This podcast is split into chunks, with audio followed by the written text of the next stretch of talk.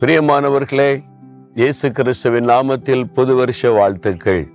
ஒரு புது வருஷத்துல வந்திருப்பது ரொம்ப சந்தோஷம் தானே உண்மையிலே ரொம்ப மகிழ்ச்சி தான் ஒரு வருஷத்தை கடந்து புது வருஷத்துக்குள்ள வந்துட்டோம். ஆனா இன்னொரு பக்கத்துல இந்த வருஷம் நமக்கு எப்படி இருக்கும்? இந்த வருஷத்துல நம்ம எப்படிப்பட்ட ஆசிர்வாதத்தை பார்க்க போகிறோம்?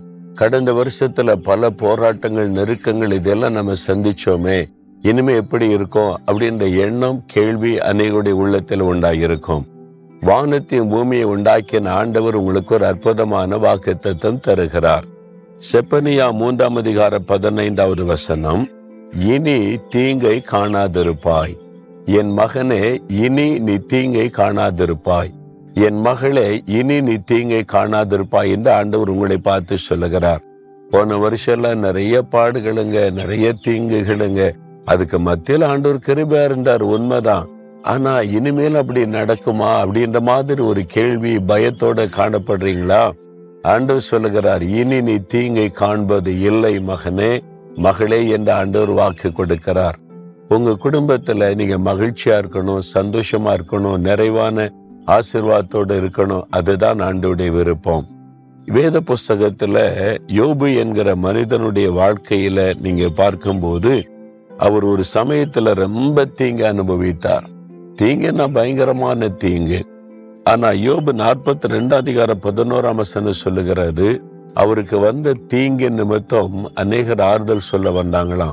என்ன தீங்கு அவருக்கு வந்துச்சு? யோபு முதலாம் அதிகாரத்தை நீங்கள் வாசித்தால் தெரியும் மனிதரால் வந்த தீங்கு.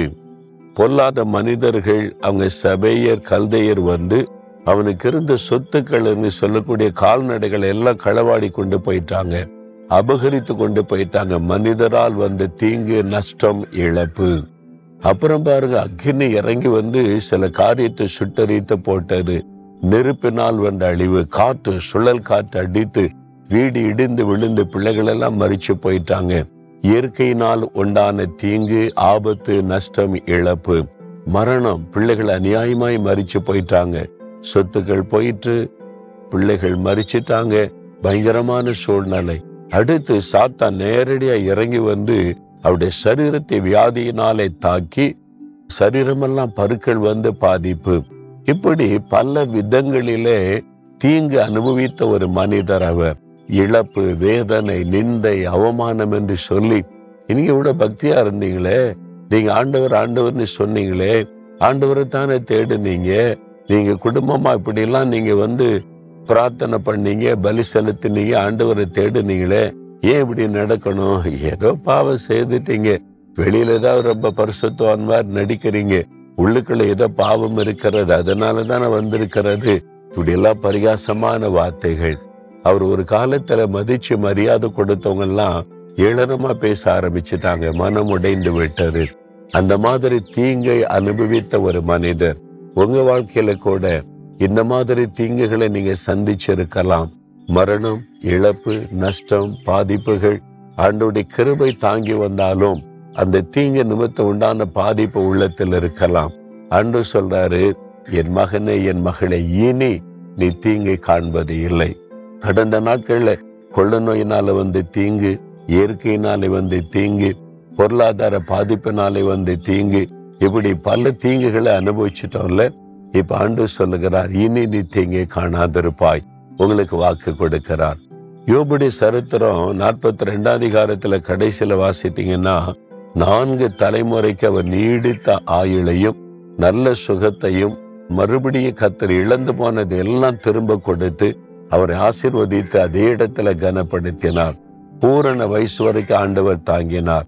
நாலு தலைமுறை சந்தோஷம் அதன் பிறகு தீங்கை அவர் காணவில்லை. அப்படி அவர் ஆசிர்வதிக்கப்பட்டார் என்று வேதம் சொல்லுகிறது. இதுதான் தேவன் உங்களுக்கு வைத்திருக்கிற வாழ்க்கை ஆசிர்வாதம். குடும்பமா நீங்க சந்தோஷமா இருக்கணும். உங்களுடைய கணவன் மனைவி பிள்ளைகள் ஃபேமிலி உங்களுடைய குடும்பத்துல குறைவில்லை. தீங்கில்ல கத்திரங்களை பாதுகாக்கிறார் ஆசிர்வதிக்கிறார் நடத்துகிறார் என்று மகிழ்ந்திருக்கணும். அந்த மாதிரி ஆசிர்வாதத்தை தேவன் இந்த வருஷத்துல உங்களுக்கு வைத்திருக்கிறார். விசுவாசிக்கிறீங்களா? இதுக்குதான் அவர் தீங்கு அனுபவித்தார்.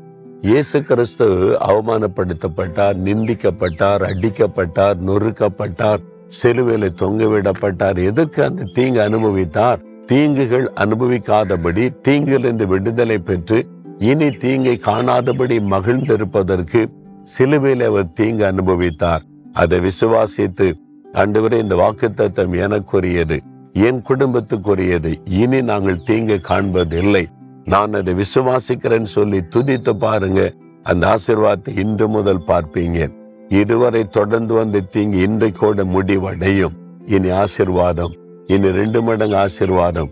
இழந்து போனதை திரும்ப பெற்றுக் கொள்வீங்க. மறுபடியும் உயர்த்தப்படுவீங்க மேன்மைப்படுத்தப்படுவீங்க. ஜெபிக்கலாமா? இந்த வருஷம் தேவன் அப்படி உங்களை ஆசிர்வதிக்க நான் ஜெபிக்க போகிறேன். தகப்பனே இனி தீங்க காணாதிருப்பா என்று நீர் கொடுத்த வாக்கு தத்துவத்திற்காய் ஸ்தோத்திரம்.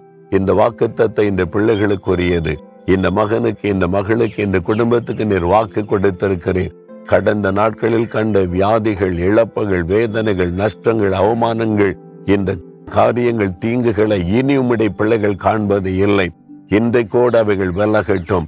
இந்த தீங்குக்கு காரணமாயிருக்கிற பொருளாத சாத்தானுடைய கிரியைகள் அழிக்கப்பட்டு போகட்டும்.